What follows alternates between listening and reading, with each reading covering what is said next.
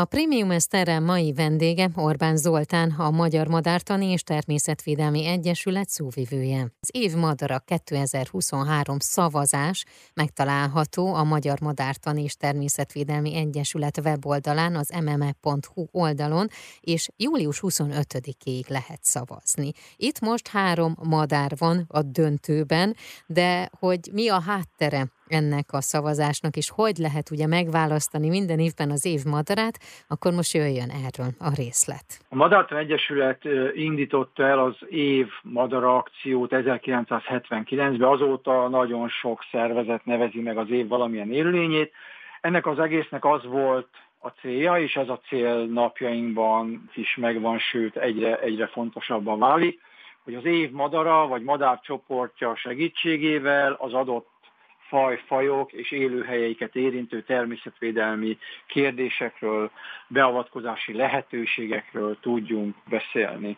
Hát most már talán tíz éve az internet elterjedésével lehetővé vált, hogy nem a szakmai stáb mondja meg az év madarát, hanem a honlapunkon lehet szavazni. Évente ugye három madarat ajánlunk föl, mindig valamilyen koncepció mentén, minden évben a szakmai stáb három-öt ilyen csoportot, koncepciót állít össze, és akkor ebből választja ki az egyiket az MMA elnöksége. 2023 év madara szavazás kapcsán az a döntés született, hogy a nádasok védelme legyen a téma, mind a három faj a nádasok nagykövetének tekinthető, ugye ez a barkós cinege, a függő cinege és a nádirigó, és hát azért, mert hogy a nádasokat mindenki ismeri, és alapvetően a közgondolkodás az azt mondja, hogy a nádas egy ilyen felesleges izé, ami akadályozza, hogy bemenjünk a vízbe fürdeni. most ehhez képest a nádas az egyik legfontosabb élőhelytípus, azért, mert ugye nagyon sok madárfaj fészkel a nádasokban, de azoknak a madaraknak a száma, akik az őszi és a tavaszi vonulás idején, vagy a telelés heteiben, Dél-Európában, Afrika egészén, persze a világ más részein is a nádasokat használják például minden éjszaka pihenésre jóval nagyobb.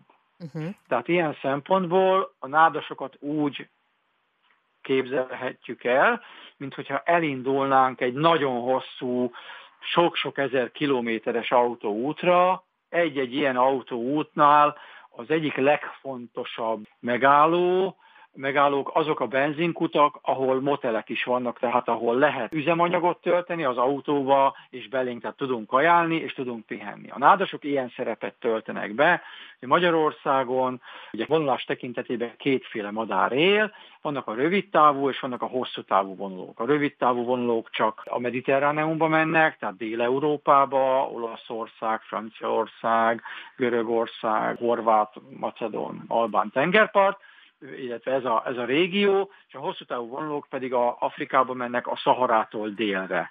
Na most a, az egyik ilyen nagyon izgalmas rövidtávú vonulónk a fülemüles sitke, ez a kicsi madár tényleg csak a, a mediterrán tengerparti régió nádasaiba vonul el, tehát hiába védjük itt Magyarországon, vagy Európa középső északi részén, hogyha ezek a madarak délen nem tudnak hova elmenni, akkor ott bajba kerülnek. És kiderült a több mint tíz éves kutatás alapján, hogy sajnos mediterrán régióba a nádas területeket hihetetlen mértékben építik be, tehát töltik föl ezeket a vizes területeket, semmisítik meg a nádasokat, és építenek a helyére lakóparkot. Ugye Magyarországon is sajnos Igen. mindig hallani azt, hogy a nagy vizeink mentén milyen szinten írtják, pusztítják a nádast, ami egyébként ugye illegális, mert hogy védettek a nádasok is, és hát nem csak a madarak miatt, hanem például a partvédelem, a hullámvédelem, illetve a vízminőség, a víz szűrése miatt is. És egyébként ez a több mint tíz éves magyarországi kutató munka, magyar kollégák által a mediterránumban végzett kutató munka egyik nagyon fontos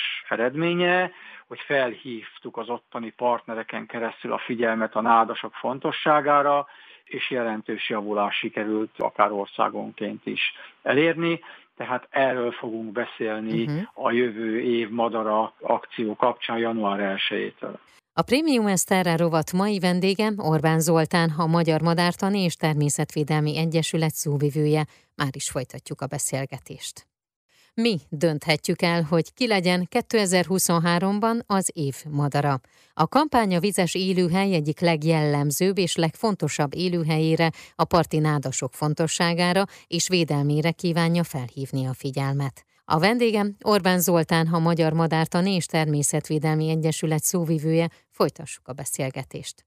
Különösen nagy kiterjedésű nátszegélyek töltenek be nélkülözhetetlen szerepet a madarak életében, mivel az itt fészkelők faj és egyet számát messze meghaladja azoknak a madaraknak a köre, amelyek a vonulási időszakban és a telelő területeken nádasokban éjszakáznak, pihennek, táplálkoznak. A három madár, akire most lehet szavazni, a barkóz cinege, a függő cinege, illetve a nádirigó.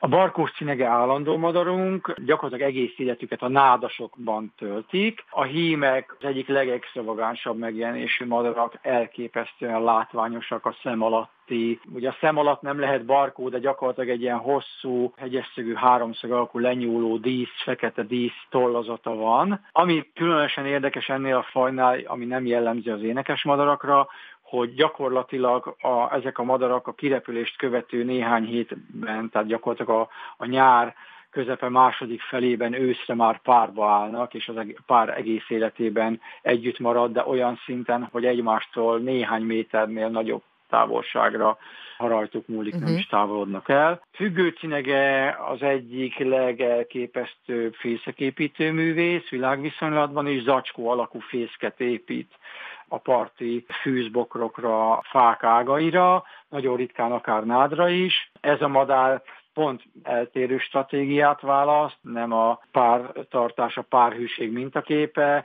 olyan szinten, hogy gyakorlatilag mind a, egy, egy párba állt madárnál mind a hím, mind a tojó szomszédos hímekkel és tojókkal is kapcsolatot teremt. Uh-huh. Ez a madarunk rövid távú vonuló, tehát az állomány jelentősebb része Dél-Európába, a mediterrán partvidékre vonul, ott is a nádasokhoz ragaszkodik, illetve a nádas telőhelyeket keresi, azonban mindig van néhány példány, ami áttelel, és akkor a harmadik faj a nádirigó, ez a leggyakoribb nádi énekes, aki már járt nádas mellett, az, az ismeri a hangját, ez a nagyon erős, recsegő, kara-kara, kri-kri uh-huh. futamot ismétli. Ez egy termetesebb, hát már közel kisebb rigó termetű madár, míg a barkós cinege és különösen függő cinege hát eléggé pirinyók. A nádirigó igazi hosszú távú vonuló, elképesztő távolságokat tesz meg ősszel, hogy elérje akár a Dél-Afrikában lévő telelő területeket. Tehát július 25-ig szavazhatnak az mme.hu oldalon, és akkor mikor fog kiderülni, hogy ki lesz az 2023 év madara?